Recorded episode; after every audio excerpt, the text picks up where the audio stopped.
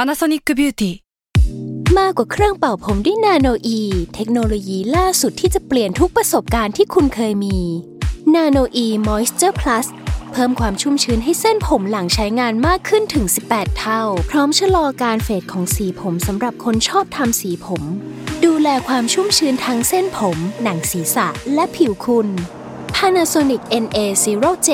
มีเทคโนโลยีนาโนอีที่ care only you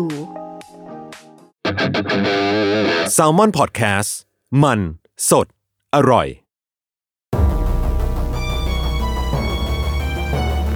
ฤษฎีสมคบคิด เรื่องลึกลับ สัตว์ประหลาด ฆาตกรรม ความลี้ลับที่หาสาเหตุไม่ได้ เรื่องเล่าจากเคสจริงที่น่ากลัวกว่าฟิกชั่น นี่คือรายการ Untitled Case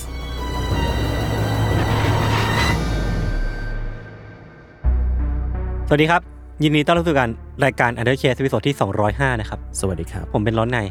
อ้าว ผมก็จะพูดไม่ค่อยชัดหน่อยหนึ่ง ร้อนในนี่ เราร้อนออกมาข้างนอกปะ อันนี้คือคุณคอสเพย์เป็นธัญวัฒน์อยู่ใช่ไหม ไม่ใช่อยาก รู้ไง ทำไมถึงต้องต้องร้อนในวะ ไม่รู้วะ ก็ข้างในมันร้อนไง นั่นมันคืออาการแบบร้อนจากข้างใน อ้าวคุณร้อนที่ไหนอ่ะ ก็ร้อนข้างในในปาก เออ เออ ก็ใช่ ช่วงนี้ก็นอนน้อยด้วย ช่วงนี้ก็ชีวิตพลิกผันนะ หนักหน่วง หนักหน่วงหนักหน่วงก็มีมีแต่เรื่องมีแต่ราว ผมก็ได้ยินข่าวลือของคุณมาเยอะ ก็คือปู่ผมเสียอันนี้คือเรื่องจริงเลย อ่า แล้วผม โอเค ก็ต้องไปงานศพ เออ ก็แล้วก็อยู่ในช่วงที่แบบ เหนื่ ดู อย เศร้าๆหน่อยดู เหนื่อย เหนื่อย เหนื่ เอ อย อเออใช่ ช่ ช่ ว ว ง ง นี้ นี้แบทุก บ คน ดาวดาวย้าย เดาย้ายเหรอ ดาวย้าย อืม มีการเปลี่ยนแปลงเกิดขึ้นเยอะ ทุกคนก็เป็นกำลังใจให้ยศด้วย หรือเปล่า อยากให้กดอะไรไหมครับ อืมแปดสองสี่สาม กดดันได้ไหม กดดันไม่ได้อย่าเลยยังไม่อยากกดดันมันมากกว่า นี้เลย ชีวิต เฮ้ยผมผมเริ่มเข้าใจธัญวัฒน์แล้วว่ะ ทำไมอ่ะ การโกนตีนคุณมันสนุกนะ การนั้น ทำไมวะอะไรที่ทำให้รู้สึกสนุกกับสิ่งนี้วะ ผมแบบรู้สึกรู้สึกว่าแบบเฮ้ยเราโยนสิ่งนี้ไปแล้วเขาจะรีแอคกับอะไรมา อ๋อเหรอ วะเออ เหรองี้งี้ทางแก้คือผมควรไม่ไม่ต้องไม่ควรต้องรีแอคเลยใช่ปะ อย่าเลยคน ที่ ฟั จะ ง ได้เลิก คนฟังชอบ เอออ่ะอันอันอันนี้ก็เป็นอีพีที่สองที่พี่โจจะมาจัดแทนพี่ทันนะครับ ใช่ครับใช่ครับ ก็ใครที่ฟังอีพีแรกแล้วมีฟีดแบ็กหรือว่าฟังตอนนี้แล้วมีฟีดแบ็กก็ ครับ มาให้กำลังใจพี่โจกันได้ ก็คอมเมนต์คอมเมนต์กันอย่าง เอ่อ ใจดี ใช่ใจดี เพราะว่าผมเป็นคนจิตใจอ่อนอ่อนแอ อ บ้า อน ง แอร์ออนแอร์เป็นแบ ครับ บ เด็กตัวน้อยๆคนหนึ่ง ใช่ ถึงจะ ครับ มีลูกแล้วก็ตามแต่ว่าก็ยัง ใช่แต่ว่าข้างในเนี่ย เออ เป็นเรียกว่าเป็นเยาวชน เป็นน้องโจ้สามขวบ ครับ เล่นดินแล้วเล่นน้ำลายแล้วเฮียแล้วแหละ วันนี้เรามาอยู่กันในทีมทีมอะไรวะ ทีมคริสต์มาส เออ อยู่ดีก็ลืม เพราะว่าวันนี้มันคือช่วงคริสต์มาสเนาะ ใช่ใกล้แล้ว เออใกล้ อีกสองวันมั้ง ครับ อีกสองวันจะเป็นคริสต์มาส เป็นธรรมเนียมของทุกๆปีเนาะที่เราจะแบบ อืม เอาเรื่องเกี่ยวกับคริสต์มาสมาเล่า ผมกังวลเหมือนกันนะ ทำไมอะ ว่าแจกทีมคริสต์มาสทุกปีเนี่ยสักวันหนึ่งมันจะหมด มันมันจะหมดอยู่แล้ว มันใกล้ห มดแล้ว มันใกล้แล้ว เพราะว่า อันเนี้ยก็เตรียมซ้ำก็เตรียมมาซ้ำ ครับ ตอนนี้ก็คือบอกชมพูเนาะชมพูเป็นโปรดิวเซอร์ก็บอกชมพูไปว่าเอ้ยพี่เล่าเรื่องนี้นะ เออ ปรากฏว่าคนเขียนสคริปต์ของเราเนี่ยเขียนเสร็จเรียบร้อยแล้ว ใช่ครับ แล้วผมก็อ้าวเฮียผมอยากเล่าเรื่องนั้นมาก เขาขยันมาก แต่ไม่เป็นไร เขา เดี๋ย ข ว ยันมาก ถือว่ามาช่วยๆกันเล่าแล้วก็ดีแล้วที่ผมไม่ต้องทำเรื่องนั้นเพราะว่ารายละเอียดมันเยอะ อ่าใช่ครับ ครับ ถ้า อ่ะ มีอะไรตกหล่นไปก็เสริมกันได้ครับ ครับ ก็ด่าคนเขียนได้ ได้ค ครั รั บบ ค ก็ รับผม เช่นเคยครับ เพราะว่า เช่นเคย อันนี้ผมก็ได้สคริปต์มาจากบุคคลปริศนา มิสเตอร์มอสแมน มิสเตอร์มอสแมนจาก CIA ครับ ครับ ครับผมอ่ะวันนี้พี่โจเริ่มก่อน ได้ครับ เคสเนี้ยต้องต้องเกรินก่อนว่ามันไม่ได้เกิดในวันคริสต์มาสแล้วกัน อืม มันไม่ได้เกิดตรง อืม ๆ ในวันคริสต์มาสแต่ว่ามันมีอะไรแวดล้อมที่ดูคริสต์มาสคริสต์มาสอยู่ อืม เออซึ่งก็น่าสนใจดีเดี๋ยวเดี๋ยวค่อยๆเล่าให้ฟังไป ครับ เคสเนี้ยครับเกิดขึ้นเมื่อวันที่ 18ธันวาคมอะ อืม ปี 1996หยดเกิดยัง เชี่ยปีเกิดผมเลย พี่เกิดเลยเหรอ เออถึง หยดเกิดวันที่อะไหร สิบเอ็ดกรกฎาตอนนั้นผมน่าจะอายุประมาณแบบห้าเดือน น่าจะยังพลิกตัวไม่ได้อยู่ น่าจะยังออแอลแอ อ้อแอ้อยู่ ม เออ ทีเนี้ยเราอ่ะก็จะย้อนกลับไปในวันที่ 18 ธันวาคมเนี่ย อืม ที่สหรัฐอเมริกาครับ ครับ เรื่องนี้เกิดขึ้นที่เมืองชื่อว่าแฟร์แฟกซ์ฮะ อือหือ เป็นส่วนหนึ่งของรัฐเวอร์จิเนียสหรัฐอเมริกา วันนั้นเนี่ยคือมันมี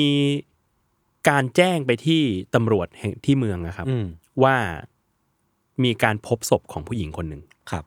อยู่ที่สุสานของเมืองครับ ชื่อว่า Pleasant Valley Memorial Park อือหือ มันก็จะเป็นแบบคล้ายๆ กับเป็นสวนใหญ่ๆอะฮะ อืม ที่ลมลื่นลมลื่นหน่อย สุสานแบบต่างประเทศอะนะที่อเมริกา มันก็จะไม่เหมือนแบบเหมือนสุสานจีนบ้านเรา อืมมีความร้อนๆแดด ที่ แดด ร้อนๆแดดๆถ้าใครเคยไป อันนั้นก็จะมีความร่มรื่น เขียวๆหน่อยเขียวขจีเป็นพื้นที่ที่สุดดูสงบสุข อ่า เออ เออทีเนี้ยมันก็ถ้าเดินเข้าไปในในในพาร์คแห่งเนี้ยครับ อือหือ มันก็จะเห็นหินที่สลักชื่อผู้เสียชีวิต อืม ไล่กันไป ครับ แต่แต่ละหลุม ซึ่งมันก็จะมีการเอาบางคนที่เขามาลำลึกถึงผู้ที่เสียชีวิตไปแล้วอะ อืม เขาก็จะเอาดอกไม้มาวาง อืม ลำลึกถึงคนที่เรารักแล้วเขา ค ก็ นในครอบครัวจากไป อ่าบางทีอาจจะเป็นคนในครอบครัว บางทีอาจจะเป็นเพื่อนฝูงอะไรอย่างเงี้ยครับ แต่ถ้ามองมาจากภายนอกที่ไม่รู้อะ อืม ว่าที่นี่คือสุสานอะเราอาจจะคิดไปก็ได้ว่าที่เนี่ยมันเหมือนสวนสาธารณะใหญ่ๆแห่งหนึ่ง อ่า เพราะมันสวยมากมันดูสงบร่มรื่น เออมัน ากๆ ร่มรื่นอ่ะ อืม เออถ้าไม่ได้เข้ามาแล้วก็มาเยี่ยมใครสักคนหนึ่งที่ที่พักร่างอยู่ที่นี่ ครับ เราก็คงไม่รู้ อืม ว่ามันคือสุสานแห่งหนึ่ง อืม โอเค ทีเนี้ยครับ ตัดภาพมาที่ตำรวจพอหลังจากที่ทีมงานตำรวจได้รับแจ้ง อืม ว่ามีผู้เสียชีวิตถูกค้นพบที่นี่เนี่ย อืม เจ้าหน้าที่ก็ขับรถไปที่สุสานแห่งเนี้ยครับ ครับ พอไปถึงเนี่ยเขาก็เจอกับภาพตรงหน้าที่มันน่าสงสัยหลาย อืม อย่างมาก อืม ๆ อย่างแรกเลยคือภาพตรงหน้าของเจ้าหน้าที่ตำรวจนะครับ คือผู้หญิงมีอายุคนหนึ่ง อืม ที่เขานอนเสียชีวิตอยู่บนพื้นหญ้า เธอเนี่ยแต่งตัวด้วยชุดผ้าไหมสีแดง อืม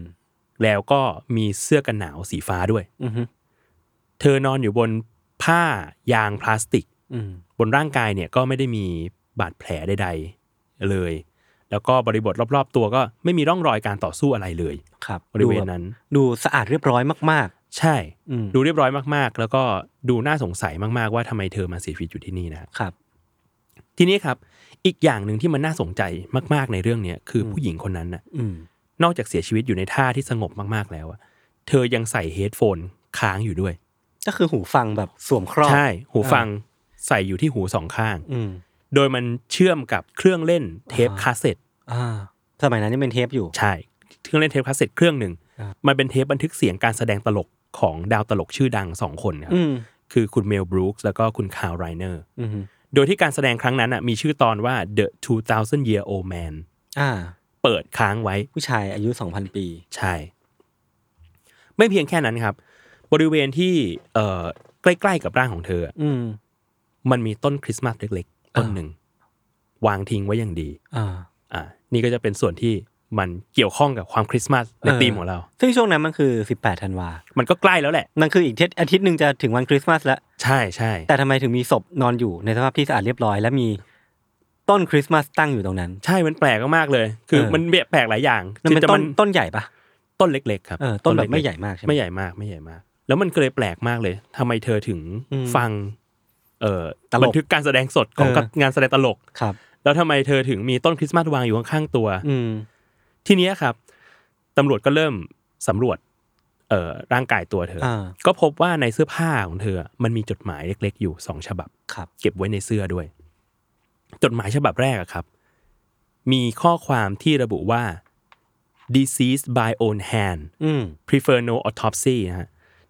แปลเป็นไทยว่าเธอเสียชีวิตด้วยตัวเธอเอง ด้วยความตั้งใจของ ด้วยความ เอง ตั้งใจใช่ แล้วก็ไม่จำเป็นจะต้องชนสูตรศพนะ เออเออก็คือแบบว่า ไม่ต้องสงสัยนะ อืม ฉันเสียชีวิตด้วยความตั้งใจตัวเอง แล้วก็ไม่ไม่อยากให้มีใครมาชันสูตรร่างฉันด้วย ใช่ แปลว่า ถ้ามันเป็นจริง เออ แปลว่าเธอก็บอกชัดเจน อือฮึ ว่าสิ่งนี้เป็นการฆ่าตัวตาย ครับ เออแล้วก็ไม่ไม่ต้องไม่ต้องมีชนสูตรศพอะไร เพราะว่าไม่ได้มีใครทำอะไรเธอ ครับ ส่วนซองจดหมายอีกฉบับหนึ่งอะครับ มันมีเงินจำนวนหนึ่ง อืม ที่เธอก็ระบุว่าให้ใช้เพื่อเป็นค่าใช้จ่ายในพิธีการเผาศพของเธออ ม อืมโดยเธอคนนี้ครับ ทิ้งชื่อเอาไว้ในจดหมายด้วย อืม โดยเขียนว่าเจนโด อือหือ คือมันไม่ได้ช่วยอะไรเลย ก็คือเป็น เป็นจอห์นโด หรือว่าเจนโดคือแบบชื่อสามัญของเวลา ใช่ คนคนลึกลับคนปริศนา ที่ไม่รู้ว่าเป็นใครอะ เออ เออ คือมันเป็นชื่อที่เหล่าตำรวจเจ้าหน้าที่ตำรวจต่างๆ จะใช้ในระบุถึงผู้หญิงที่ไม่สามารถระบุ ครับ ตัวตนได้ เป็น anonymous เป็น unsolved ใช่ ครามอะไรไป ใช่เจนโด คือผู้ชายเป็นจอห์นโดเนาะ อืม ทีนี้เราลองมาสรุปภาพใหม่อีกทีหนึ่ง อืม ตอนเนี้ยมันมีคนแจ้งว่าพบผู้หญิงคนหนึ่ง อืม นอนเสียชีวิตที่สุสานระหว่างเสียชีวิต เธอฟังการแสดงสดของตลกชื่อดัง เออ ในกระเป๋า มีจดหมายที่ระบุว่าเธอเสียชีวิตด้วยตัวของเธอเอง และข้าง และข้างๆก็ยังมีต้นคริสต์มาสต้นเล็ก ๆ วางไว้หนึ่งต้น ๆ ครับ คือมันมันดูแปลกแต่มันก็ดูเงียบสงบจนน่าเศร้ามากๆอ่ะ ซึ่งสำหรับผมอ่ะมันดูน่าน่าสงสัย อื เพราะว่ามันมีหลายๆเอลิเมนที่ดูมันดูไม่เข้ากัน อืม ต้องคิดมากอยู่นั้นทำไมทำไมฟังตลก และจดหมายนั้นเธอเขียนเองจริง ๆ หรือเปล่า ใช่ หรือว่าถ้าเป็นการฆาตกรรม คนร้ายก็ต้องเขียนแบบนั้นแหละ เพื่อให้ตำรวจไม่สาวไปถึงตัวเขาได้ เออแต่มันก็น่าสงสัยว่าถ้าสมมติเป็นการฆาตกรรมอ่ะมันก็เป็นการฆาตกรรมที่ไม่มีร่องรอยต่อสู้อะไรเลย และโจ่งแจ้งมาก ใช่ ๆ เป็นการดิสเพลย์ศพโดยที่แบบไม่ได้ทิ้งหินอะไรเอาไว้เลย ใช่ แล้วคุณลองนึกภาพว่าเขาก็นอนอยู่บนผ้ายางอันหนึ่ง อ่า ผ้ายางพลาสติกอันหนึ่งคือ มันเหมือนกับว่าเธอตั้งใจมาปิกนิกครั้งสุดท้ายก่อนที่จะจากลาโลกนี้ไปอะ ครับ มันดูน่าเศร้ามาก อืม ๆ หลังจากนั้นนะครับตำรวจก็ได้ไปพูดคุยกับพนักงานที่ดูแลสุสานแห่งเนี้ย อืม ซึ่งเขาก็เล่าให้เจ้าหน้าที่ฟังว่าเขาเองไม่รู้จักว่าผู้หญิงคนนี้คือใคร คือแค่เดินผ่านมาแล้วก็เห็นร่างของเธอนอนอยู่ตอนประมาณ9ก้าโมงเช้า อืม แล้วก็เลยโทรแจ้งตำรวจในเวลาต่อมา ทีเนี้ยครับสิ่งแรก ๆ ที่เจ้าหน้าที่ต้องทำก็คือ เขาต้องหาคำตอบให้ได้ อืม ว่าผู้หญิงคนนี้คือใคร อืม แต่ว่าสิ่งที่ทำได้ยากมาก ๆ ในตอนแรกครับ เพราะว่ากระเป๋าต่างๆของเธอไม่มีบัตรประจำตัวประชาชน อ่า ไม่มีบัตรอะไรที่ระบุถึงตัวตนของเธอได้เลย ครับ แล้วตำรวจก็นำลายนิ้วมือของเจนโดคนเนี้ยไปตรวจสอบเพื่อตามหาตัวตนของเธอในฐานข้อมูล อืม ที่ราชการมีอยู่ครับ ขณะเดียวกันก็มีการจัดทำภาพจำลองใบหน้าของเธอเพื่อเอาไปเผยแพร่ตามสื่อต่าง อืม ๆ ว่าเนี่ยพบเจอผู้หญิงนิรนามคนนี้นะ อืม ใครรู้จักก็มาติดต่อหน่อย แต่จนแล้วจนรอดอะครับ ก็ไม่มีใครแจ้งกลับมาเลยว่า รู้จักกับเจนโดผู้นิรนามคนนี้ ก็สมกับชื่อเจนโดที่ซีกไว้ในจดหมาย จริง อืม ซึ่งมันฟังแล้วก็ดูแปลกมากๆ เพราะว่าคนทั้งเมืองจะไม่รู้จักเธอได้ยังไง เพราะว่าเธอน่าจะอายุราวๆประมาณ 60-70 ปี อืม แล้วถ้าอาศัยอยู่ในละแวกนี้มานานอ่ะ ก็ต้องมีคน เออ ยังไงก็ต้องมี ยังไงก็ต้องแบบ เออ สวนเดินผ่านหน้าผ่านตากัน อย่างน้อย อืม ต้องเคยไปซื้อของที่ไหนเป็นประจำหรือเปล่าอะไรอย่าง ครั เงี้ บ ยแต่ว่ามันไม่มีใครติดต่อเข้ามาเลย ไม่มีใครเหมือนไม่มีใครรู้จักเธอเลยอ่ะ อืม ถึงอย่างนั้นนะครับ ตำรวจกับแพทย์ก็พยายามตรวจหาข้อมูลเกี่ยวกับเจนโดคนนี้ต่อไปฮะมีการนำลายนิ้วมือไปตรวจสอบเพิ่มเติม อืม มีการเก็บ DNA มีการวิเคราะห์ DNA ของเธอเท่าที่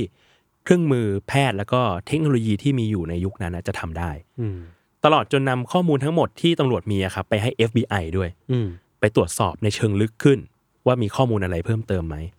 แล้วนอกจากนี้ก็ยังมีการประสานงานไปที่ตำรวจด้านตรวจคนเข้าเมืองด้วย ครับ เผื่อว่าคุณเจนโดคนเนี้ยอาจจะเพิ่งเข้ามาจากประเทศอื่น อืม อืม เป็นผู้อพยพมา ใช่ เออ อาจจะเป็นไปได้ก็ได้ ครับ ก็คือพูดได้ว่าตำรวจในเมืองเนี้ยพยายามแทบทุกวิถีทางแล้ว อืม เพื่อจะระบุตัวตนของเธอให้ได้ เจนโดปริศนาคนเนี้ย อืม แต่สุดท้ายแล้วอ่ะก็ไม่สามารถหาคำตอบได้เลยครับ ครับ ว่าเธอเป็นใครกันแน่ อืม แต่ว่าสิ่งที่ตำรวจพอจะรู้ ผ่านผลการชันสูตรศพของเธอก็คือ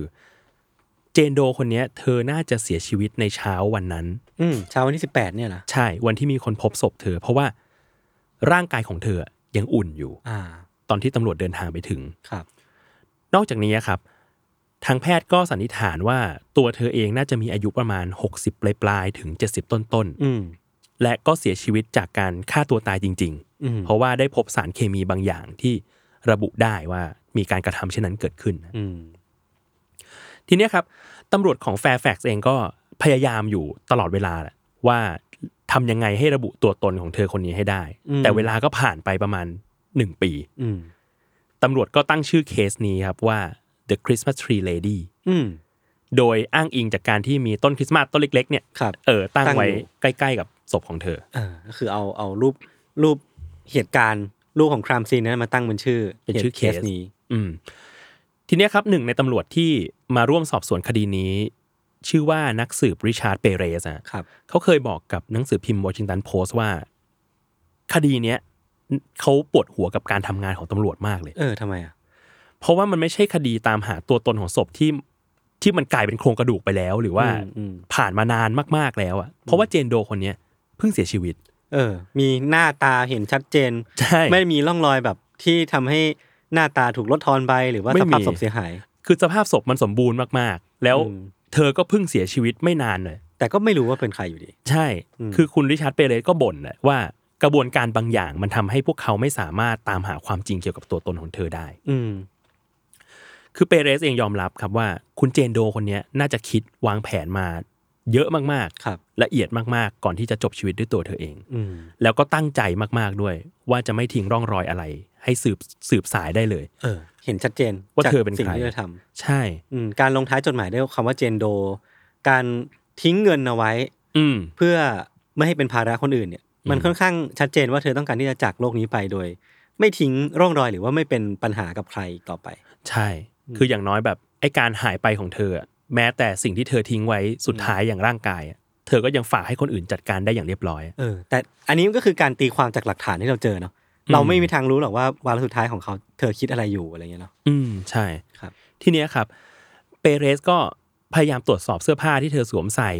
วิเคราะห์คาดเดาไปด้วยว่าไอ้เสื้อผ้าเหล่าเนี้ยมันจะมาจากที่ไหนบ้าง ครับ เขาก็ตรวจสอบไปทุกร้านเสื้อผ้าเนี่ยเท่า อืมอืม เท่าที่จะเป็นไปได้ แต่ก็ไม่ได้รับข้อมูลอะไรที่ที่สลักสำคัญ เออ ก็คือมันเป็นข้อมูลที่ใช้การไม่ได้ ใช่ อืม ด้วยความที่เขาเป็นคนที่รับหน้าที่ อืม คลี่คลายเคสนี้นะครับ ตามที่กฎหมายกำหนดไว้ก็เขาก็ยอมรับกับนักข่าวเลยว่า ไม่เคยเจอเคสไหนเลยที่ทำงานได้ยากลำบากขนาดนี้ อืม อืม จนเวลาผ่านมาครับสี่ปี โอ้โห นานมา ปี ก สองพัน ใช่ช่วงประมาณปี 2000ตำรวจอย่างคุณเปเรสแล้วก็คนอื่นๆที่อยู่ในคดีเนี้ยก็ยังค้างคาใจอยู่ อืม จนเดือนมกราคมครับ ปี 2000 เจ้าหน้าที่ก็จัดทำรูปจำลองใบหน้าของคุณเจนโดคนนี้ขึ้นมา อืม อีกครั้งหนึ่ง อืม คราวเนี้ยใช้ภาพและสีที่คิดว่าใกล้เคียงกับความเป็นจริงที่สุดนะครับ ซึ่งก็จะได้ภาพภาพนี้ออกมา อืม ก็ดูเป็นคนแบบ ดูเป็นคนยุโรปได้อยู่นะ อืม อืม ไม่ใช่อเมริกาก็ได้แต่เป็นคนยุโรปอ่ะ ใช่ แล้วมันก็คือออกมาแบบสมบูรณ์มากๆ ไม่ใช่รูปสเก็ตด้วย อ่า เออ เป็นรูป 3D มีสี เป็นหน้า มีอะไร คนมีสีมีสีผิว มีสีผมชัดเจน ใช่ ครับ ใช่ เขาก็หมายมั่นปั้นมือแหละ ว่า เอ้ย คราวเนี้ยมันน่าจะมีคนรู้จักเธออ ม สักหน่อยแหละ แต่ว่าก็เป็นอีกครั้ง อืม ที่ความพยายามเนี้ยไม่ได้นำไปสู่คำตอบว่า เธอเป็นใคร ก็ควานน้ำเหลว ควานน้ำเหลวอีกครั้งหนึ่ง อืม คือเจนโดคนเนี้ยไม่มีใครรู้จักเลย อืม ยิ่งทำให้ตำรวจในแฟร์แฟกซ์เนี่ยเริ่มมืดแปดด้านแล้ว ครับ เพราะว่าไม่รู้จะทำยังไงต่อ เพราะว่าเขาก็ทำทุกอย่างเท่าที่ทำได้แล้ว อืม ตอนนี้ผ่านมาสี่ปีเทคโนโลยีดีขึ้นแล้ว เราก็ลองอีกทีแล้ว ก็ยังไม่ได้ ก็ยังไม่ได้ มันก็กลายเป็นโคเคสอีกเรื่องหนึ่ง อืม แต่ว่าเรื่องเนี้ยไม่ได้จบแบบโคเคส เออ เพราะว่ามันมีอัปเดตหลังจากนั้น อือหือ ในเดือนมกราคมครับ ปี 2022 โอ้โหวาร์ปมาสู่ ว้ าวมาว าร์ปมายี่สิบสองปี ใช่ ถ้าสมมติว่าอ่าหนึ่งเก้าเก้าหกก็ยี่สิบเท่าไหร่วะ 22บวก 26 4 26 ปี ยี่สิบหก อะ ปี คือเป็นเด็กก็โตแล้วอ่ะ เออ พอมาปี 2022ครับปีที่แล้ว ตำรวจแฟร์แฟกซ์ก็ตัดสินใจขอความช่วยเหลืออ อืม จากบริษัทที่ชื่อว่าออสแรม ครับ ออสแรมเนี่ยเป็นบริษัทเชี่ยวชาญเรื่องนิติวิทยาศาสตร์อะ อืม เขาพัฒนาเทคโนโลยีแบบวิเคราะห์ DNA ซึ่งเป็นของบริษัทเองอะขึ้นมา เพื่อเป็นประโยชน์ให้ตำรวจเนี่ยสามารถระบุตัวของเหล่าเจนโด อืม เหล่าจอห์นโดทั่วสหรัฐได้ ครับ ตำรวจก็ส่งหลักฐานกายภาพต่างๆ ของคุณเจนโดคนเนี้ยคริสต์มาสเจนโดคนเนี้ย อืม แล้วก็ข้อมูลด้าน DNA ให้กับทางบริษัทออสแรมเพื่อก็หวังใจว่าเทคโนโลยีล่าสุดเนี่ย จะตามไปเจอ มันจะตามเจอได้สักที อืม ว่าคนคนเนี้ยคือใคร ครับ ซึ่งปรากฏว่า 4 เดือนต่อมาครับ ก็มีข่าวใหญ่ข่าวสำคัญเกิดขึ้น อืม นั่นคือเดือนพฤษภาคมเจ้าหน้าที่ก็ได้รับความช่วยเหลือจากออสแรมแล้วก็เพราะว่าทางบริษัทอะไปพบว่ามีชายคนหนึ่ง อืม ที่แพทเทิร์น DNA อะคล้ายว่าจะเป็นญาติของคุณเจนโดคน ครับ นี้ อืมอืม ผู้ชายคนดังกล่าวอะครับ ชื่อว่าคุณเดวิดเมเยอร์ ครับ ตอนนั้นอายุ 88 ปีแล้ว โอ้โห ต้องรีบไปคุยแล้ว ตอน นะ นี้ไม่คุยแล้ว ตอนนั้นก็อาศัยอยู่ที่เวอร์จิเนียเหมือนกัน ครับ เออ มันก็ยิ่งเข้าเขา ตามข้อมูลนะครับ คุณเดวิดเมเยอร์เนี่ย น่าจะเป็นพี่ชายของเจนโดคริสต์มาสคนนี้ อืม แต่เมื่อตำรวจเดินทางไปหาคุณเดวิดเนี่ยคุณเดวิดตอนนั้นก็ 88 แล้วเนาะ อืม เขาก็ฟันธงให้ร้อยเปอร์เซ็นไม่ได้ อืม ว่ารูปภาพที่ตำรวจเอามาเนี่ย คือ เป็นน้องสาวเขาจริง ออครับ ๆ เออ เพราะว่าเขาไม่ได้เจอน้องสาวมาแล้วห้าสิบปี ก็หายไปยี่สิบหกปี ก่อนหน้านั้นก็อาจจะแบบ ไม่ได้สนิทกัน ไม่ได้คลุกคลีกันอะไรอย่างงี้ ก็เป็น ห ไป รือล่า ได้ที่อาจจะลืมว่าหน้าตาน้องสาวเป็นยังไง หรือไม่รู้ด้วยซ้ำว่า อืม น้องสาวตอนที่เสียชีวิตหกสิบเจ็ดสิบปีเนี่ย อืม หน้าตาเป็นยังไง อืม อืม เหมือนแบบถ้าเราไม่ได้เจอคนหนึ่งนานสักสามสิบปี มี ห้า การ สิบปี เดเวล็อปเยอะเหมือนกันนะ เออ เราก็ไม่รู้ เอ๊ะ สมมติพี่ไม่เจอยศห้าสิบปี เออ ผมอาจจะแบบว่าเป็นแบบหนุ่มผมงอก เออเฮ้ยไอ้แว่นคนนี้คือยศหรือเปล่าอะไร เอ เงี้ย อเออ เออ แต่ว่าอย่างไรก็ดีอะครับ คุณเดวิดก็มีคำแนะนำให้ตำรวจ ว่าจริง ๆ แล้วอ่ะตัวเขาเองยังมีญาติอีกคนหนึ่งอยู่ อือฮึ ชื่อว่าคุณคลอฟเมเยอร์ ครับ เป็นน้องสาวของเขาเอง ตำรวจก็เลยเดินทางไปหา อืม คุณคลอฟครับ แล้วก็ได้นำรูปภาพของเจนโดให้ให้เธอลองดู ก่อนจะถามว่า คุณคิดว่าคนเนี้ย คือญาติคุณหรือเปล่า อืม เป็นคนที่คุณรู้จักหรือเปล่า อืม คำตอบที่ตำรวจได้รับมาก็คือ เธอมั่นใจพันเปอร์เซ็นต์เลยอะ อ่า ว่าคนในรูปภาพเนี้ยคือพี่สาวของเธอที่หายสาบสูญไป อ่าฮะ ก็คือคราวนี้มั่นใจมาก ๆ ว่าใช่แน่ ใช่แน่ เออ ๆคือเธอเองกับญาติๆอะพยายามตามหาพี่สาวคนเนี้ยมาตลอด ๆอ๋อ เพราะว่าหายตัวไปนานม าก ใช่หลายปีที่ผ่านมาคือพยายามหาตัวตลอดแต่ไม่รู้ว่าไปอยู่ไหน อืม ทีเนี้ยเพื่อความชัวร์ครับ อืม ตำรวจก็เลยเอา DNA ของคุณคลอฟเนี่ มาย ตรวจกัน ไปตรวจสอบ อืม หาความเชื่อมโยง ซึ่งผลทดสอบก็คือ DNA แมชกันจริง อ่า เป็นพี่น้องกัน ๆ อืม อืม คำตอบของเรื่องราวทั้งหมดเนี้ยครับ ก็เลยกลายเป็นว่าคุณเจนโดหรือว่า The Christmas Tree Lady ผู้เนี้ย ครับ มีชื่อจริง ๆ ว่าคุณจอยส์เมเยอร์ซอมเมอร์สครับ อ่าฮะ และนี่ก็คือประวัติของคุณจอยส์ก่อนที่เธอจะตัดสินใจจบชีวิตของตัวเองลง ครับ คุณจอยส์ครับเกิดในปี 1927ครับ อืม เธอเป็นพี่คนโตของครอบครัว แล้วก็เป็นพี่ๆของน้องสาวอีกสามคน อืม น้องชายหนึ่งคน ครับ พวกเธอก็เติบโตมาในฟาร์มแห่งหนึ่งที่รัฐไอโอวาครับ คุณจอยเนี่ยเป็นพี่สาวที่เก่งแล้วก็หัวดีมากๆเลย อืม แต่ว่ามันมีเรื่องยากลำบากหนึ่งในชีวิตของเธอคือว่า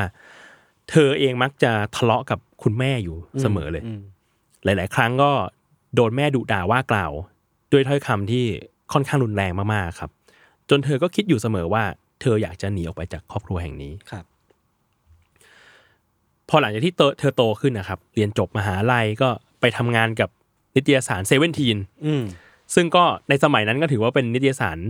หัวก้าวหน้า หัว อ่า ทันสมัยมาก อ่า ๆ แล้วก็ทำงานได้สักพักคุณจอยส์ก็ลาออก ครับ ไปทำงานเป็นครูอยู่ที่ LA อืม ชีวิตการเป็นครูของคุณจอยส์ก็ไม่ค่อยง่ายเท่าไหร่ครับ คือสภาพแวดล้อมเพื่อนร่วมงานไม่ค่อยดี อืม เธอก็เลยเครียดเครียดมากขึ้นทุกๆวัน เมื่อรู้ว่าเธอต้องการความช่วยเหลือแล้วด้าน mental health อะ อืม เธอก็ตัดสินใจไปหาจิตแพทย์เพื่อดูแลรักษา แต่ไม่รู้ว่าสมัยนั้นมันยังไม่ได้ไม่ได้มีความเข้าใจในเรื่อง mental health มากเท่าทุกวันนี้หรือเปล่า แต่ว่าสิ่งที่เธอได้รับกลับมามันคือคำพูดของจิตแพทย์อะที่นอกจากไม่ช่วยเหลืออะไรเธอแล้ว ยังทำให้เธอแย่ลงกว่าเดิม อืม เพราะว่าจิตแพทย์มักจะพูดว่าที่เธอเป็นอย่างเงี้ย มันก็คือความผิดของครอบครัวเธอเองทั้งนั้น อืม เออทำให้เธอรู้สึกแย่ลงไปอีกว่าแบบ คือเธอเองก็รักครอบครัวมากๆ การที่จิตแพทย์พูดแบบนี้มันก็ทำร้ายจิตใจเธอมากๆ มันเคยมีเหตุการณ์ครับที่คุณแม่ของคุณจอยส์เนี่ยเดินไปเดินทางไปหา เพื่อพูดคุยแล้วก็เคลียร์เรื่องราวที่ที่เคยทะเลาะเคยหมางใจกันมาก่อน แต่แม่ก็รู้สึกได้ว่าคุณจอยส์เนี่ยเปลี่ยนไป อืม พอสมควรแหละ ก็อยู่นอกบ้านมาหลายปีแล้วนะ อืม ครอบครัวและน้องสาวเองก็พยายามเขียนจดหมายหาเธออยู่เรื่อยๆ แต่ว่าคุณจอยก็แทบไม่ติดต่ออะไรกลับมาเลย ครับ ทีนี้มารู้ตัวอีกทีครับ จอยก็แต่งงานแล้วก็ย้ายบ้านไปที่เมืองทัสแคนเรียบร้อยแล้ว มันมีครั้งหนึ่งครับที่ครอบครัวไปเยี่ยมเธอที่นั่น เธอก็ได้ขอให้ครอบครัวทุกคนเนี่ยย้ายมาอยู่ที่นี่ด้วยกันได้ไหม อืม ซึ่งมันก็ดูเป็นแบบสิ่งที่เธอแสดงออกว่าเธอรักครอบครัวมากๆ อืม แต่ว่าทุกคนก็ปฏิเสธเธอไปอะเพราะว่าคือด้วยเงื่อนไขในชีวิตหลาย ๆ คนน่ะเขาเขาไม่ ด้ง่ายขนาดนั้น เออเขาไม่เขาไม่อาจจะไม่ได้พร้อมที่จะย้ายเมืองมาอยู่กับกับเธอได้ ครับ แล้วหลังจากการพูดคุยครั้งนั้นนะครับ ก็ในครอบครัวก็ไม่มีใครได้เจอกับจอยสิกเลย อืม พวกเขาพยายามติดต่อไปแล้ว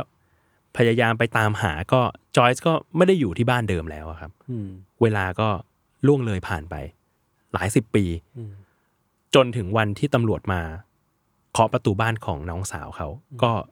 ปริศนาก็คลี่คลายออกมาว่า เธอได้เสียชีวิตไปแล้ว เศร้า เศร้า หดหู คือสรุปเรื่องราวได้ว่า ฝั่งตำรวจนะครับเขาก็พยายามหาตัวตนของคุณจอยส์มานานมากหลาย ๆ ปี ส่วนฝั่งครอบครัว ก็ แล้ว ตามหาด้วยเหมือนกัน ใช่ ก็พยายามหาตัวตนของเธอเหมือนกันว่าเธอไปอยู่ไหน อืม ในขณะที่ตัวจอยส์เองก็ก็จากโลกนี้ไปแบบ 20 ที่เหมือน กว่าปีแล้วอะ ใช่ และเธอเองก็จากโลกนี้ไปเหมือนแบบ ไม่ได้อยากให้ใครรู้จักเธอแล้วอะ ครับ อืม ก็กลายเป็นว่า แม้ว่าคดีเนี้ยมันจะไม่ใช่โคเคสแล้วอะครับ อืม คือก็ถูกโซฟแล้วเนาะแต่ว่าปริศนาที่ลึกลับที่สุดในคดีเนี้ยมันยังไม่ถูกโซฟ อืม มันคือว่า เรื่องราวที่จอยต้องเจอมาหลายสิบปี ที่เธอตัดขาดจากครอบครัวคืออะไร อืมช่วงเวลาที่หายไปนั้นเธใช่อทำอะไรเธอเจออะไรมาบ้างถึงต้องตัดสินใจแบบนี้ ใช่ครับ อืม แต่มันมีทฤษฎีน่าสนใจอยู่ครับว่า คือเหตุผลที่คุณจอยส์เลือกสุสานแห่งเนี้ย เพราะว่าสุสานแห่งเนี้ยครับ มันมักจะเป็นที่ฝังศพของเด็ก ๆ ที่เสียชีวิต อืม คุณจอยส์เองก็น่าจะคิดถึงความสัมพันธ์ของเธอกับแม่แหละ อืมอืม แล้วก็มองตัวเองในฐานะ ลูกสาวคนหนึ่ง อืม ที่ก็มีความขัดแย้งกับแม่มาเสมอๆครับ มันอาจจะเป็นสิ่งที่เธอเก็บอยู่ในใจมาตลอดก็ได้ อืมอืม แต่สิ่งที่ไม่มีใครตอบได้ก็คือ แล้วทำไม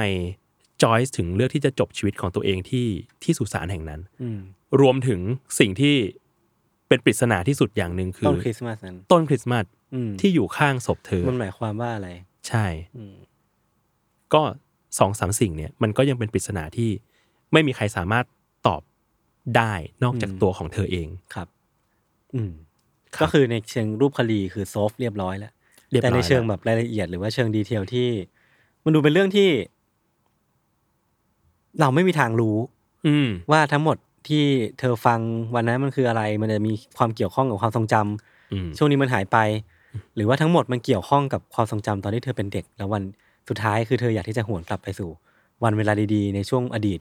ที่มันไม่วันไม่มีวันหวนกลับมาแล้วก็ได้เหมือนกัน ใช่ คือเราเราไม่มีทางรู้ว่ามันเกิดอะไรขึ้นนะวันนั้นเนาะ เราไม่มีทางรู้แล้วมันก็รู้สึกว่าเป็นคดีที่อย่างที่บอกมาตั้งแต่ต้นน่ะ ว่าเธอดูคิดมา อืม เยอะมากๆ แล้ว มันไม่ใช่การกระทำแบบ ไม่ใช่คำว่าคิดสั้นแน่นอน เออ ใช่ เออเออ ใช่ คือเรารู้สึกว่าใครที่ตัดสินใจจบชีวิตตัวเองอ่ะ อืมไม่มีทางคิดสั้นอยู่แล้ว มันต้องผ่านการคิดซ้ำไปซ้ำมาอยู่หลายครั้งมากๆอะ ครับ แล้วตัวคุณจอยส์เองก็น่าจะต้องมีแรงขับอะไรบางอย่างที่ อืม ที่ทำให้เธอตัดสินใจแบบนั้น แล้วก็ ครับ มีเพียงเธอคนเดียวแล้วล่ะตอนเนี้ย ที่รู้ ที่จะทราบเรื่อง ครั นี้ บ ได้ อืมอืมมันเหมือนว่าพอพอนั่งฟังชีวิตเธอมันเหมือนแบบ เธอเป็นจิ๊กซอว์ที่หาที่ลงไม่ได้อะ อืม มันเป็นแบบสมมุติว่าเป็นจิ๊กซอว์ที่รอบๆตัวเธอเขาต่อกันติดหมดแล้วมีครอบครัวหรือว่ามีเพื่อนๆมีนู่นนี่นั่นแต่เธอไม่สามารถหาที่ลงของตัวเองได้ อืม ครอบครัวพยายามที่จะพึ่งพาครอบครัวหรือว่า ครอบครัวควรเป็นที่พึ่งของคน อืม คนหนึ่งของสมาชิกครอบครัวหรือเปล่าแต่ว่า ครอบครัวก็ไม่สามารถตอบสนองความต้องการของจอยที่แบบอยากจะอยู่ติดกับครอบครัวหรือว่ามีความสัมพันธ์กับคนในครอบครัวแบบแน่นแฟนได้ อืม เธอก็ต้องไปหลอกระเหินอยู่ที่อื่นจนสุดท้ายมันก็เกิดเป็นแกลบช่วงเวลาที่มันมืดมืดบอดว่าเธอไปทำอะไรไปเจอเรื่องราวอะไรมาบ้าง อืม แล้วมันเป็นช่วงเวลาที่มันโหดร้ายสำหรับเธอหรือเปล่า อืม เออมันมันดูน่าสงสารมากเลย ใช่เรารู้สึกว่า คือพอพออ่านเรื่องนี้แล้วอะรู้สึกว่าความสำคัญของครอบครัวหรือความเป็นพ่อเป็นแม่ อืม มันสำคัญมากเลยอะ เออ คือ พอมีลูกอ่ะ พี่ก็ อืมอืม มักจะชอบไปอ่านพวกเพจ เพจเลี้ยงลูก เออ เพจพา r e นติ้ง อืมอืม คุณหมอบ้าง แชร์ อ ป ไเงี้ ระ ย สบการณ์ใด ใช่ ซึ่งหลาย ๆ ที่เขาจะเขาจะชอบพูดกันว่า ๆ อืม คือจริง ๆ ลูกต้องการเพียงหนึ่งคนเท่านั้นแหละ อืม ที่จะอยู่กับเขา อืม ที่จะอยู่แบบเป็นคนที่เขามาได้ แม้แต่ในเวลาที่เราเป็นคนที่น่าเกลียดที่สุด เออ หรือเป็นคนที่แย่ที่สุดบนโลกนี้อะไรเงี้ย อืม เออ จากข้อมูลที่เห็นว่า คุณจอยส์กับแม่มักจะทะเลาะกันอยู่เสมอ อืม แล้วยิ่งดุด่าว่ากล่าวแบบรุนแรงอะมันก็อาจจะเป็นปัจจัยหนึ่งก็ได้ อืม ที่ทำให้เธอรู้สึกว่าเธอไม่มีใครอีกแล้วอะ อืมม เออ แล้วมันก็ทำให้เธอเลือกที่จะไปพึ่งพิงที่อื่น ครับ เออ แล้วเนี่ยมันก็คิดว่าทำให้เธอไม่มีที่พึ่งในที่สุดเลย อืม อืม ครับ ครับ โอเค เรื่องผมก็ประมาณนี้ครับ ครับ ครับ ก็เดี๋ยวไปพักโฆษณาสักครู่ ก่อนมาฟังเรื่องของยศในเบรกหน้าครับ ครับ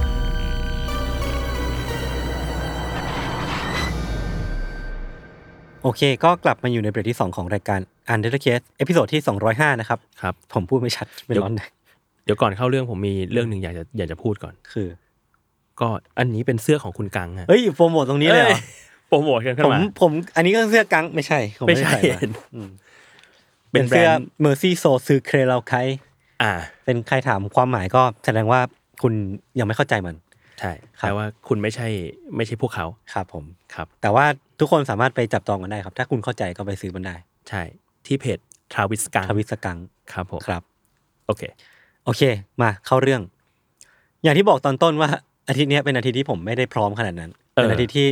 หนักหนาอยู่เหมือนกันมีทั้งเรื่องแบบเรื่องปู่มีเรื่องหนักหนาอะไรใด ๆ ก็เลยแบบรู้สึกว่าสภาพจิตใจเนี่ยไม่ได้พร้อมที่จะเล่าอะไรหนัก อืม ๆก็เลยลองไปหาเรื่องเกี่ยวกับคริสต์มาสธีมคริสต์มาสที่มันดูปั่นๆดู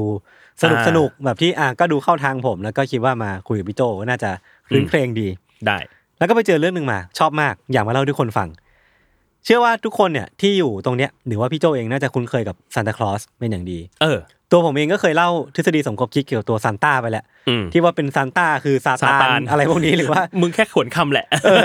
แต่แม่งสนุกมาก โคตรดีเลย แล้วมันก็มีแบบทฤษฎีเกี่ยวกับซานต้าเยอะมาก ก็ลองย้อนย้อนไปฟังกันได้เนาะ ครับ แต่ก็นั่นแหละคือท็อปิกหรือว่าชื่อซานตาคลอสเนี่ยมันเป็นอะไรที่ทุกคนคุ้นเคยอยู่แล้วทุกคนพูดชื่อมามันจะมีภาพในหัวชัดๆว่าแบบอ่ะเป็นคุณลุง อ่า ตัวทุ่มๆใส่ชุดสีแดง อืม มีหนวดเขาเฟิร์มใส่หมวก อ่า แล้วก็มีกวางเรนเดียร์ แล้วก็ถือถุงใหญ่ เออเออดู เออ ใจดี ๆ ใจดี ยังไงก็ใจดีแน่ อืม ๆก็แบบเออมีเป็นภาพประมาณเนี้ยขึ้นมาในหัว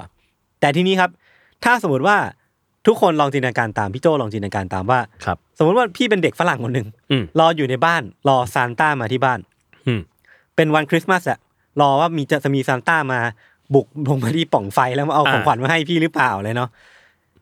พี่เป็นเด็กคนนั้น ทุกคนเป็นเด็กคนนั้น อืม แต่ว่าต้องเจอกับเหตุการณ์แบบนี้ สมมติว่าตอนนั้นเป็นตอนกลางคืนครับ ลุ้นนะ คุณนั่งอยู่ในห้องนั่งเล่น ทุกคนนั่งอยู่ในห้องนั่งเล่นเนาะ ครับ กำลังรอลุ้นอยู่เลยผิงเตาผิงรออยู่ จู่ๆครับ มันมีเสียงเคาะกระจก อ่าฮะ เป็นเสียงดัง แปะแปะแปะแปะแปะเป็นเสียงเหมือนคล้ายๆใครเอาอะไรมาเคาะกับกระจกอะซึ่งคุณก็ได้ยินแล้วก็ไม่รู้ว่ามันคือเสียงอะไรเว้ย อ่าม มองดูก็ไม่รู้ว่ามันคืออะไร เออ แต่ทันใดนั้นเองครับประตูของคุณมันดังแบบปังขึ้นมา มันมีแบบปัง แล้วจู่ๆก็มีชายคนหนึ่งบุกเข้ามาในบ้านคุณเว้ย ฮะ มาอยู่ในห้องนั่งเล่น ฮะ บุกแบบผลักประตูเข้ามาแล้วก็มานั่งอยู่ตรงเนี้ยยืนอยู่ อ่า แล้วก็สิ่งที่คุณเห็นน่ะ คือเขาเป็นผู้ชายร่างท้วมตัวสูงใหญ่ มี ครับ หนวดเคราเฟิร์ม เออ เหมือนซานต้าเลย ทุกอย่าง แต่หน้าตาเขาแบบมอมมอมแมมอ่ะ เออ หน้าตาแบบเปื้อนเขม่าวควันเคราก็คือแบบโหดำไปหมดเลย อ่า แต่งตัวซอมซ้ออ ม แบบเป็นชุดที่แบบปะปะผ้ามีรอยปะเต็มไปหมดเลย แล้วก็แบบใส่หลายเลเยอร์โดยที่ไม่มีอะไรแมทชกันเลย อ่าฮะ เออแล้วลุงคนนี้ก็แบบอ่ะข้างหนึ่งมือข้างหนึ่งเขาถือแส้อยู่ ฮะ อีกข้างหนึ่งถือกระเป๋าขนม เออ เออ แล้วเขาก็ยืนจ้องพี่อย่างเงี้ยพอมาถึงตรงเนี้ย ทุกคนจะไม่มีเวลาไม่มีเวลาสังเกตรูปลักษณ์เขาขนาดนั้น เพราะว่าเขาจะรีบถามพี่ทันทีหรือว่าถามทุกคนทันทีว่า คุณเป็นเด็กดีหรือเปล่า แต่ถามด้วยเสียงแบบต้นกล้า คุณเป็นเด็กดีใช่ไหมนี่นี่จะรู้เป็นเด็กดีใช่ไหม Are you naughty or nice เขาจะถามทุกคนครับว่าคุณคิดว่าคุณน่ะน่ารักหรือเปล่า หรือว่าซนแค่ไหน คุณทำตัวดี น่ารักกับพี่น้องของคุณไหม เออ คุณช่วยที่บ้านทำงานบ้านโดยไม่บ่นหรือเปล่า เฮีย คุณเคารพผู้ใหญ่หรือเปล่าทำความสะอาดห้องตัวเองบ้างไหม เอ้ย และเรื่องดีๆที่คุณทำอ่ะมันมีอะไรบ้าง เชี่ย เขาไม่ได้ถามใจดีอย่างเงี้ยเขาถามแบบกันโชค กระโชกหกห้า เออ มึงลองมามึงเนี่ย อ่า ตอบมาเด็กก็จะแบบโลกๆอ่ะทุกคนก็แบบเฮ้ยเฮ้ยพี่หนูหนูก็หนูก็เป็นคนดีนะ และทุกคนจะต้องตอบคำถามทุกคำถามที่ไอ้ลุงคนนี้ถามเลย เออ ถ้าถ้าไม่ตอบอ่ะ อ่า โดนแซ่ เฮ้ย แต่ทุกคนต้องต อบทุกคนต้องตอบ และบางทีเขาจะขอให้คุณเนี่ยช่วยท่องบทจากพระคัมภีร์ไบเบิลสักอันหนึ่งหรือว่าร้องเพลงในโบสถ์สักอันหนึ่ง โอ้ เพื่อพิสูจน์ว่าคุณเป็นเด็กดีแล้วไปโบสถ์ อ่า ซึ่งถ้าสมมติว่าคุณตอบได้ไม่ดีอ่ะสมมติว่าผมถามว่าพี่ทำงานบ้านแล้วบ้างหรือเปล่า พี่ตอบว่าไม่ เลย ไม่ไม่ไม่ไม่ครับ แซ่ฟาด เชี่ย หันก้นมาแล้วเอาแส้ฟาด ถ้าทำถ้าคำตอบทำให้คุณกลายเป็นเด็กไม่ดีอ่ะ คุณจะ อ่า ถูกชายคนนี้เอาแส้ฟาดไปที่ก้น เพื่อเป็น อ่า การลงโทษ เชี่ย แต่ในขณะเดียวกัน ถ้าพี่เป็นเด็กดีในสายตาเขา อืม เขาจะเอา ขนมอ่ะที่อยู่ในถุงครับ อืม เป็นเค้กบ้างลูกกวาดบ้างก็ถั่วบ้างเนี่ย โยนไปที่พื้น เอ้า โปรย พื้น โปรยพื้น แล้วถ้าพี่เป็นเด็กพี่ทำไง ลงไปเก็บ โดนตี เอ้าทำไมอ่ะ คือถ้าพี่ลงไปเก็บแปลว่า อ่า พี่เป็นเด็กโลภ บ้านมันลกไง พี่เป็นเด็กโลภ เอา เป็นคนละโมบโลภมาก โดนตี สิ่งที่พี่ควรทำและเป็น อ่า วิธีที่ถูกต้องคือ ยืนเม้มปาก อ่า ยืนเม้มปากแล้วรอ แล้วก็ก้มค่อยๆก้มลงไปเก็บอย่างสุขุมนุ่มลึก เพื่อพิสูจน์ว่า พี่ไม่ได้อยากกินขนาดนั้น แต่ว่าไหนๆให้แล้ว ผมเอาก็ได้ครับ อะไรประมาณนี้ ต้องทำแบบนี้ถึงจะไม่โดนตี แล้วคุณก็จะแบบมิชชั่นคอมพลีทสิ่งนี้เว้ย อ่า เออ สุดท้ายถ้าจนแล้วจนรอดเนี่ย คุณยังสามารถพิสูจน์ได้ว่าคุณเป็นเด็กดี หรือว่าพิสูจน์ความเป็นเด็กดีในตัวคุณได้เนี่ย ก็จะได้รับรางวัลไปในที่สุด อ่า แต่ถ้าผิดขั้นตอนไหนขั้นตอนหนึ่งอ่ะก็จะโดนตี พี่โจฟังแล้วเป็นไง อันนี้คือเรื่องราวของซานต้านะ คืนหนึ่งนะวันคริสต์มาสเนี่ยพี่จะเจอแบบนี้ คือความคิดแรกที่ขึ้นมา เออ คือมึงบุกบ้านคนอื่นเข้ามา ใช่ มึงจะมาตัดสินอะไรกู เออ คือแบบวิชวลการบุกเข้าบ้านแม่งเคี้ยมากแบบแบบเอาเอาแส้เอาแส้ไปเคาะก็หน้าต่างเว้ยแล้วก็ อ่า ปอกปอกปอก วิ่งมาแล้วก็ถามว่าเป็นเด็กดีหรือเปล่า คือเป็นกูเนี่ย กูวิ่งหนีก่อนนะเออ คือก่อนอื่นเนี่ย มึงคนไม่ดี มึงถามตัวเองก่อนเลย นั่นแหละ อันเนี้ยคือเรื่องราวของซานตาคลอสในอีกโลกคู่ขนานหนึ่ง อ่า เป็นสิ่งมีชีวิตลึกลับ หรือเป็นตัวตนลึกลับที่มีชื่อว่าเบลสนิเคิล อ่า เบลสนิเคิลแล้วกันเนาะซึ่งผมอะไปอ่านเจอเรื่องนี้มาแล้วเพราะว่ามันเป็นเรื่องที่สนุกมากเลย มันเป็นซานต้าที่มีความแบบดิบเถื่อน อ่า แล้วก็สุดมันมีความพังในเวลาเดียวกัน เออ คือจุดเริ่มต้นตำนานของเบลสนิเคิลเนี่ยเขาว่ากันว่านะมันเป็นเรื่องเล่าในตำนานแบบโฟกลอร์หรือว่าพื้นบ้านของทางแถบเยอรมัน อืม ตะวันตะวันตกเฉียงใต้ของเยอรมัน มันเป็นแถบ อืม แถบที่ผมไม่คุ้นชินแต่ว่ามันเป็นชื่อพาลาทีนอะ อ่า เออคือมันจะเป็นแบบสมมุติว่าเป็นคนที่อยู่แถบนั้นก็จะเป็นชาวพาลันทิเนียตเยอรมัน า อะไรประมาณนั้น ซึ่งชื่อคำว่าเบลสนิเคิลเนี่ยมันมาจากภาษาเยอรมัน อืม เบลเนี่ยมันแปลว่าเฟอร์หรือว่า ขน ขนสัตว์ อ่า เพราะว่าเบลสนิเคิลเนี่ยจะมีชุดขนสัตว์ใส่ตลอดเวลา อืม คือใส่แบบไม่แมทชกันอ่ะเป็นแบบ โลเทสแฟ ชั่น แต่ว่าเอาทุกอย่างมาผสมปนเปกัน แล้วก็กลายเป็นชุดขนสัตว์ ส่วนนิเคิลเนี่ยมาจากเซนต์นิโคลัสซึ่งก็คือคาดว่าเป็นจุดเริ่มต้นของซานตาคลอส เอ้ยผมเพิ่งเล่าเรื่องนี้ในมิสยูนิเวิร์สไป อ๋อเหรอเออเอ ใช่ อนั่นแหละก็คือแบบว่าเอาสองคำเนี้ยมาผสมกัน อ่า บางทีอาจจะมีชื่ออื่นด้วย เช่นแบบคริสคิงโคเบลส์นิโค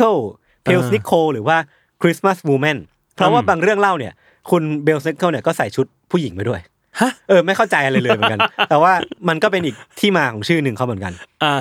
ตามเรื่องเล่าเนลซิเคิลจะมีรูปลักษณ์ภายนอกอย่างที่ผมได้เล่าไปตอนต้นเลย อืม แต่ว่าจะมาเล่าแบบละเอียดละเอียดก็คือเขาเนี่ย ทุกคนนึกภาพตามนะเป็น ค ผู้ รับ ชาย อาจจะไม่ได้อ้วนมากแต่ว่ามีความแบบทุ้มๆหน่อยหนึ่ง อืม ใส่ชุดโสมๆมี อืม รอยปะทั่วตัวเต็มไปหมดเลย อืม แล้วก็มักจะใส่ใส่เสื้อคลุมขนสัตว์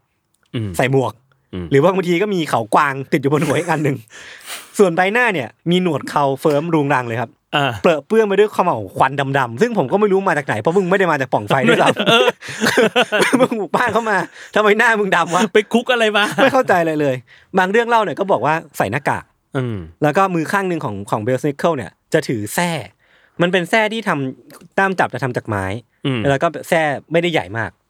เขาจะเรียกว่าสวิตช์อะ อืม เออ แล้วก็อีกข้างหนึ่งจะถือถุงขนม ครับ ไหล่ก็จะสะพายกระเป๋า คือลุงลังไปหมดเลยอะ เออ เป็นแบบว่ามัวซัวมัวมัวซัวซัว มุสวดจริง หน้าที่ของของเบลสนิเคิลเนี่ย คือก็จะคล้ายๆกับพี่ชายฝาแฝดเขาคือซานตาคลอสเนอะ อ่าฮะ คือมันเป็นเรื่องเล่าที่มันคล้ายๆกัน คือพวกเขาเนี่ยจะไปที่บ้านของเด็กๆ ในช่วงหนึ่งถึงสองอาทิตย์ก่อนคริสต์มาส เพื่อบุกเข้าไปในบ้าน แล้วก็ดูว่าใครเป็นเด็กดี คือวิธีการบุกของเขาเนี่ย มันมันเขียนไว้ในในโฟกลอว่า เขาจะเอาเนี่ยแส้ อืม ไปแปะแปะๆตามหน้าต่างก่อน ไม่รู้ อ่า ทำไม ไปสะกิดก่อน ไปสะกิดก่อน อ่า แล้วก็ให้เด็กหันไปมอง ในขณะเดียวกัน วิ่งอ้อมไปแล้วก็ปุ่ม เหมือนเปิดตัวแบบนักมวยปั้มอ่ะ เหมือน คือ เหมือนไอ้นี่นะ NBA Tunnel อ่ะที่แบบเฮ้ย มาแล้ว แล้วมึงเอาแซ่แซ่เคาะหน้าต่างทำไม ในเมื่อมึงจะบุกเข้าไปอยู่แล้ว เออ คือไม่เคาะประตูอ่ะ แล้วบุกเข้าไปเลยแล้วก็แบบไปยืนแล้วก็ถามเด็กว่า เป็นเด็กดีหรือเปล่านะ น้องเป็นเด็กดีใช่ไหมครับ เออ ซึ่งถ้าเด็กดีก็จะได้รางวัล เด็กที่เป็นเด็กไม่ดีก็จะถูกลงโทษ อ่า ด้วยการเอาแซ่ฟาด อ่า แต่ทีเนี้ยเรื่องราวการปรากฏตัวของคนเนี้ยแม่งโคตรพัง เลย พังจริง แล้วก็เป็นอย่างที่ผมได้เล่าไปตอนต้นเนาะซึ่งผมว่ามันถือว่าเป็นอะไรที่แปลกใหม่มากๆ แล้วมันก็แห่ขนมซานต้าไปไกลอยู่เออลืมเล่าไอ้ที่ผมบอกว่าเขาโปรยขนมบนพื้นอ่ะ ไม่ใช่เรื่องไม่ได้ไม่ใช่เรื่องผมแต่งเองนะคือมันอยู่ใน ทำ โฟกลอ จริ ร์ งๆ จริงๆคือเขาบอกว่า มันเป็นขั้นตอนสุดท้ายของการพิสูจน์ว่าเป็นเด็กดีไหมโปรยขนม คือผมสงสัย เออ ว่า คือพวกลูกองลูกอมมันพอเข้าใจเนาะ ใช่ใช่ แต่โปรยเค้กลง โป ไป รยเค้ เนี่ ก ยมันเปื้อน ไง โปรยเค้กและโปรยถั่ว กูต้องเก็บไหม คือผมงงว่ามึงพิสูจน์ด้วยวิธีอื่นไม่ได้เหร อวะ แล้วคือแบบลองนึกภาพว่าเป็นคนแบบว่า นึกภาพพี่พิชัยก็ได้ เออ เป็นคนแบบไม่เอาอะไรแล้วอะ เออ มึงโยนขนม ไป แล้วเด็กมันก็หิวนึกออกปะ เออ มันก็ลงไปเก็บอ่ะโดนตี คือมึงจะหาว่ากูโลภเพราะว่ามึงโยนขนมลงพื้นกูอ่ะ คือเราไม่ได้มี ความตั้งใจจะเก็บด้วยแค่โลภอย่างเดียวไง มันสกปรกอย่างที่ บาง พี่ว่า ทีบางทีมัน แบบกูแค่ OCD อะไร แล้ว เงี้ ทำไม ย กูต้องโดนตีอย่างสิ่งนี้ด้วย สมมติสมมติ เออ สมมติผมเป็นเด็กดี ครับ ผมช่วยแม่ทำงานบ้าน อ่าพี่ตอบดีทุกอย่าง ตอบดีทุกอย่าง เออ ผมเช็ดบ้านนี้อย่างดี Bill แล้วบ้าน Sanical กูเลอะเพราะมึงเนี่ย กูยังโดนตีอีก แล้วถูกจัดว่าเป็นเด็กไม่ดีอีก ใช่ หลายหลายขั้นหลายแบบหลายขั้นตอนมาก หลายขั้นตอน ซึ่งนั่นแหละนี่คือการปรากฏตัวและการพิสูจน์ว่าเป็นเด็กดีเด็กไม่ดีของเบลสนิเคิล อ่าฮะ เออ แปลกดี ถ้าที่ผมไปหาข้อมูลมาเนี่ยพบว่าเคยมีนักเขียนหลาย ๆ คนครับที่เขียนถึงตำนานการเจอเบลสนิเคิลมันมีเขียนไว้ในหนังสือช่วงปี 1830 ไว้ อืม เขียนไว้ว่าผู้มาเยือนประจำปีคือเขาหมายถึงเบลสนิเคิลเนาะจะมาปรากฏตัวหลังจากฟ้ามืดไปสักพักด้วยเครื่องแต่งกายที่ปกปิดมิดชิด และใบหน้าที่ไม่โสภา ม คือใบหน้าที่ดูมอมแมม แล้วก็บางทีเนี่ย ผู้ชายคนเนี้ยมักจะใส่เสื้อผ้าผู้หญิง หรือบางทีเขาก็เป็นผู้หญิงที่ดูมีร่างกายกำยำล่ำสัน อืม ซึ่งเขาหรือเธอเนี่ยจะสะพายกระเป๋าบนไหล่ที่เต็มไปด้วยเค้กถั่วแล้วก็ผลไม้ โดยในมือเนี่ยก็จะมีแส้ที่มีมนตราบางอย่าง มีแบบมีมนต์ขลังบางอย่างใส่อยู่ พวกเขาเนี่ยจะโยนขนมและของกินลงบนพื้น และเด็กๆก็ดีใจ ในขณะที่มืออีกข้างที่ถือแส้เนี่ย ก็จะฟาดลงไปบนตัวเด็กเหล่านั้นที่ดีใจจนเกินเหตุ ซึ่งเรื่องราวของเบลซิเคิลเนี่ยมันมันก็จบประมาณนี้ไว้ในเยอรมันเนาะ อืม แต่ทีเนี้ยพอมันมีคนเยอรมันที่อพยพไปอยู่ที่อเมริกาบ้างไปอยู่ตามพื้นที่ต่างๆบ้างเนี่ยเขาก็เอาเรื่องราวหรือพกพาเรื่องราวของเบสิเคิลเนี่ยไปเล่าต่อ แล้วมันก็กลายเป็นแบบเออเป็นเลเจนที่มันแตกแขนงออกมาจากจากเรื่องราวต้นฉบับ เช่นที่เพนซิลเวเนีย คือเรื่องราวของเจ้าเบสิเคิลเนี่ยมันก็เป็นอะไรที่โด่งดังมากๆในหมู่คอมมูนิตี้ของคนเยอรมันที่เพนซิลเวเนีย อืม จนที่มันมีบริเวณหนึ่งที่ชื่อว่าเชนันโดวาเล่เนี่ยหรือว่าที่อื่นๆในเพนซิลเวเนียด้วยเหมือนกันเนี่ยมันถึงกับมีประเพณีประเพณีหนึ่งพี่ทะพี่โจ อืม ชื่อว่าเบลสนิ c คลิงก็คือเอาเบลสนิ c เคิลมาเติมลิงอิงเข้าไปให้มันดูแบบเป็น อ่า เป็นนาวอ่ะ อ่า ก็คือเกิดการกระทำแบบเบลสนิ c เคิล อ่า มันจะเป็นประเพณีที่มาถึงก่อนช่วงคริสต์มาสประมาณอาทิตย์หนึ่ง อืม กลุ่มเด็กวัยรุ่นเนี่ยจะมารวมตัวกันเว้ย ครับ มารวมตัวกันแบบเหมือนสเตรนเจอร์ติงอ่ะ เออ แล้วก็แต่งตัวเป็นเบลสนิ c เคิลด้วยชุดโสมๆเก่าๆที่มันดูปะปะปะปะมาแล้วก็ใส่หน้ากากให้คนจำไม่ได้ เออบ างคนเนี่ยก็จะเอาข้าวของเนี่ยยัดเข้าไปในเสื้อเพื่อให้ตัวดูใหญ่ขึ้นด้วย เออ ทีเนี้ยเด็กกลุ่มเนี้ยพอแต่งตัวเสร็จปุ๊บเขาก็จะวิ่งออกไปตามบ้านช่อง อืม ไปถึงบ้านไหนก็จะไปเคาะเคาะเคาะประตู อืม แล้วก็เจ้าของบ้านที่เปิดประตูออกมาเนี่ยจะต้องถ่ายเว้ยว่า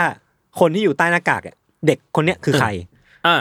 คือถ้าทายถูก อืม ก็จะได้คำใบ้ของคนถัดไป อ่า ทายทายทายทายไปเรื่อยๆ ถ้าทายถูกหมดเจ้าของบ้านชนะ เด็กพวกนี้ก็แพ้แล้วก็ไปไปไหนก็ ไป แต่ถ้าเจ้าของบ้านทายผิดหรือว่าทำผิดเงื่อนไข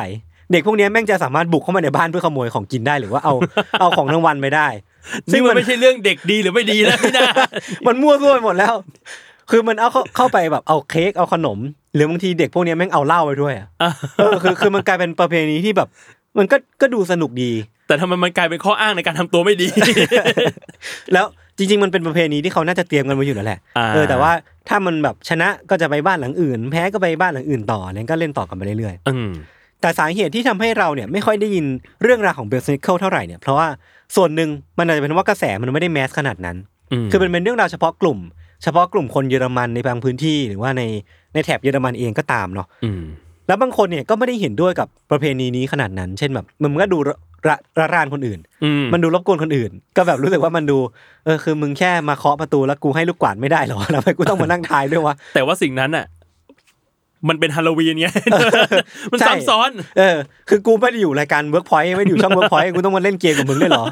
คือคือมันก็ทำให้ประเพณีเนี้ยมันไม่ค่อยได้รับความนิยมขนาดนั้น แล้วมันก็ค่อยๆ เงียบไป อืม แล้วก็ค่อยๆ เฟดไปในช่วง The Great Depression อ่า แต่ปัจจุบันเนี้ยก็ยังคงมีหลงเหลืออยู่บ้าง คือเรื่องราวของเขาเนี่ยก็ยังคง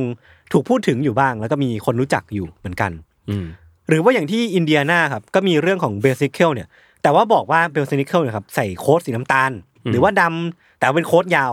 แล้วก็คาดเชือกไว้ที่เอวเป็นเข็มขัด ใส่หมวกหนังหมี อืม มีเครื่องประดับเป็นกระดิ่ง ไม่รู้คืออะไร เออคือเรื่องราวในเวอร์ชันเนี้ยมีดีเทลดีเทลเพิ่มเติมคือเบลสนิเคิลเนี่ยมักจะมาปรากฏที่บ้านของเด็กในตอนที่พ่อ หรือว่าญาติที่เป็นผู้ชายเนี่ยยุ่งยุ่งๆอยู่หรือว่าทำงานอยู่ข้างนอก ก็จะแอบย่องมาที่บ้านแล้วก็บุกเข้ามาในบ้าน เพื่อเพื่อให้มั่นใจว่าไอ้ญาติที่เป็นผู้ชายเนี่ยจะไม่มาไม่มาต่อ ต้าน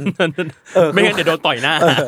ไม่อยากมีมวยปล้ำตรงนี้ อ่า เออแต่ว่ามันก็เป็นเสน่ห์ของเรื่องเล่าทำนองนี้เหมือนกันนะที่พอไปอยู่ในพื้นที่ไหนเนี่ยมันก็จะมีดีเทลที่มันเปลี่ยนแปลงไปเรื่อย อืม ๆแล้วก็รู้สึกว่ามันก็น่าสนุกดีเป็นโฟกลอที่ไปไปเรื่อย ๆ ดี จริง ๆ เรื่องเล่าของเบลซิลิเคิลเนี่ยมันจะเป็นประมาณนี้เลยพี่โจ เป็นตัวละครที่ผมรู้สึกว่ามันน่าสนุกน่าสนใจ ซึ่งมันทำให้ผมนึกถึงอีกตัวหนึ่งที่มันแมสกว่าอย่างเจ้าแครมปัสอะ อ่า ไม่แน่ใจพี่โจเคยได้ยินไหม เคยได้ยิน เออเป็นตัวที่มักจะถูกนำไปเป็นตัวร้ายในหนัง ม หรือว่าอะไรพวกเนี้ยคือเป็นเป็นครึ่งปีศาจครึ่งแพะ อืม และมักจะตามซานตาคลอสไป อ่า ซึ่งซานต้าเนี่ยถ้าเด็กดีก็จะให้รางวัลเนาะ แต่แคมปัสเนี่ย ก็จะเป็นตัวลงโทษเด็กไม่ดี อ่า เออ ก็จะเป็นแบบแบ่งหน้าที่กันเป็นกู๊ดคอปแบดคอปกันไป อืม ซึ่งผมรู้สึกว่าบทบาทของเบลซิเคิลมันก็จะคล้ายๆกับตัวแคมแครมปัสอะ อืม คือรางวัลที่ให้มึงก็แค่ขนม อะ อ่า แต่ลงโทษมึงเอาแซ่ฟาดเลย เจ็บเว้ย คือมันไม่มีพอดีคือเกิดมาเพื่อลงโทษ ถ้าสมมติว่าให้พอดีมันคือยังไง คือสมมติว่า อย่างน้อยมันต้องให้ของขวัญที่เด็กมันอยากได้ หรือว่าถ้าเด็กดื้อเราโดนฟาด แต่ว่าถ้า เออ เด็กดีเราจะได้นวดเนี้ย เอออ่ะก็ อ่า ก็อย่างน้อยมันก็ นั่น ก็ดูเมกเซนกว่า make sense make และขนม sense ที่ได้เป็นขนมที่ตกพื้นแล้วด้วย คือเออคือพี่แม่งเอาเอาแต่ใจว่ะ เข้าใจ เออ แต่นั่นแหละประมาณนี้แล้วกันแต่ว่าเจ้าตัวเบอร์เซนิเคิลเนี่ยครับ ถ้าใครเคยได้ยินเนี่ยแปลว่าอาจจะเคยดูพวกคอนเทนต์ใน pop culture อยู่ ม เพราะว่ามันมีหลาย ๆ ซีรีส์ที่เอาคอนเซปต์ของเบอร์เซนิเคิลเนี่ยไปทำ อืม เช่นซีรีส์ที่มันโด่งดังมาก ๆ คือ The Office อะพี่โจ อ่าเหรอ The Office ซีซั่น9มีตอนหนึ่งที่ชื่อว่า The White Christmas อ่า ตัว The White ที่เป็นตัวละครใน The Office เนี่ย แต่งตัวเป็นเบลเซนิเคิลเว้ยคืออ อ แต่งหนวดใส่ชุดโสมๆ ใส่หนวดดำๆ ผมเสิร์ชดูแล้ว และและใช้เวลาทั้งตอนไปกับการตัดสินว่าเพื่อนร่วมงานเป็นคนดีหรือคนไม่ดี คือแค่นี้ก็ตลกแล้วอะแล้วแบบมันต้องเป็นคนประมาณไหนวะถึงเอาเรื่องนี้ไปเขียนเป็นซีรีส์ได้อะ ถ้าเราเอาเรื่องเนี้ยมาตัดสินคนใน แซลมอน ในแซลมอน เออผมว่าโดนแซ่ฟาดหมด ทุกคนไม่มีใครเป็นคนดี ทุกคนไม่มีใครเป็นคนดี มีใครจะรอดบ้างไม่ไม่น่ามี นึกไม่ออกอะไอ้ต้นกล้าอาจจะได้เพราะความแนอีฟของมัน แต่มัน ต้น ไม่ทำงานบ้านนะมันปิดประตูตู้เย็นไม่สนิท ต้นกล้าเก็บขนมไหมเก็บไม่ทัน เก็บไม่ทันโดนคนอื่นแย่งเก็บหมด โดนเบลสนิเคิลโยนลงพื้น แล้วไม่ลงไม่ไม่ลงไปเก็บสักทีโดนเตะ นี่มันไม่ได้เกี่ยวกับดีไม่ดี มึงแค่รีเฟกช้า เออแล้วก็มีอีกเรื่องหนึ่งในปี 2020 ครับ มี Netflix เอาไปทำหนังชื่อว่า The Christmas Chronicle ภาค อื 2 มีตัวละครตัวหนึ่งชื่อว่าเบล s นิเคิลนำแสดงโดยจูเลียนเดนิสันเป็นตัวร้าย อ่า ที่จ้องจะทำลายวันคริสต์มาสก็จะเป็นเป็นเป็นตัวที่เป็นซิมโบลิกของของความชั่วร้ายในวันคริสต์มาสไป อ่า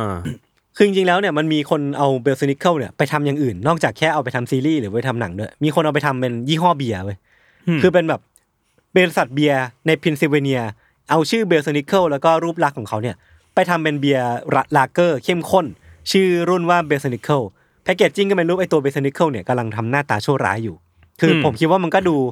ดูน่าจะเข้มข้นอ่ะกูกินกระป๋องเดียวเมาแน่นอน เพราะว่าทรงนี้คือน่าจะเข้มข้นจัด อืม ๆแล้วก็มีซีรีส์ในระดับตำนานอย่างซีรีส์พ่อมดแห่งออส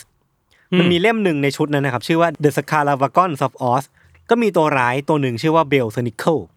ก็ตั้งชื่อล้อเลียนมาจากไอ้ตัวนี้แหละ ซึ่งตุเป็นเรื่องราวของเบลสนิเคิลก็ประมาณนี้ ผมรู้สึกว่ามันเป็นอีกตัวละครหนึ่งที่ไม่ได้แมสขนาดนั้น แต่ก็มีคนรู้จัก แต่มีสตอรี่ที่น่าสนใจ ผมก็เลยอยากที่จะหยิบมาเล่าให้ทุกคนฟังในวันที่มันผ่อนคลายแบบวันคริสต์มาสนี้เนาะเพื่อที่คุณจะได้รอเจอเบลสนิเคิลแทนที่จะรอเจอซานตาคลอส แล้วก็ ผมอยากรู้มากเลยว่าตอนที่แม่งเปิดประตูมา เราจะตกใจปะวะ ตกใจ ดิ เรานั่งอยู่ในห้องนั่งเล่น แปะแปะแปะอืมอะไรเสียงอะไร นะปุ้ง แล้วมันแบบมันล่อลวงเราอะ เออเออเอ ให้ อ หันไปทางหนึ่ง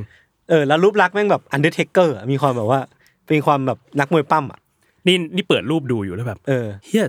ถ้าตัวนี้เข้าบ้านมา กูกลัวก่อน กูตกใจนะ กูกลัวก่อน กูเรียก ลั ตำรวจนะ เอ อ เออ แล้วก็อยากที่จะชวนทุกคนนะครับ ที่มีความสัมพันธ์ในการวาดรูปเนี่ย อืม เรามาประกวดวาดแฟนอาร์ตเบลสนิเคิลกันดีกว่า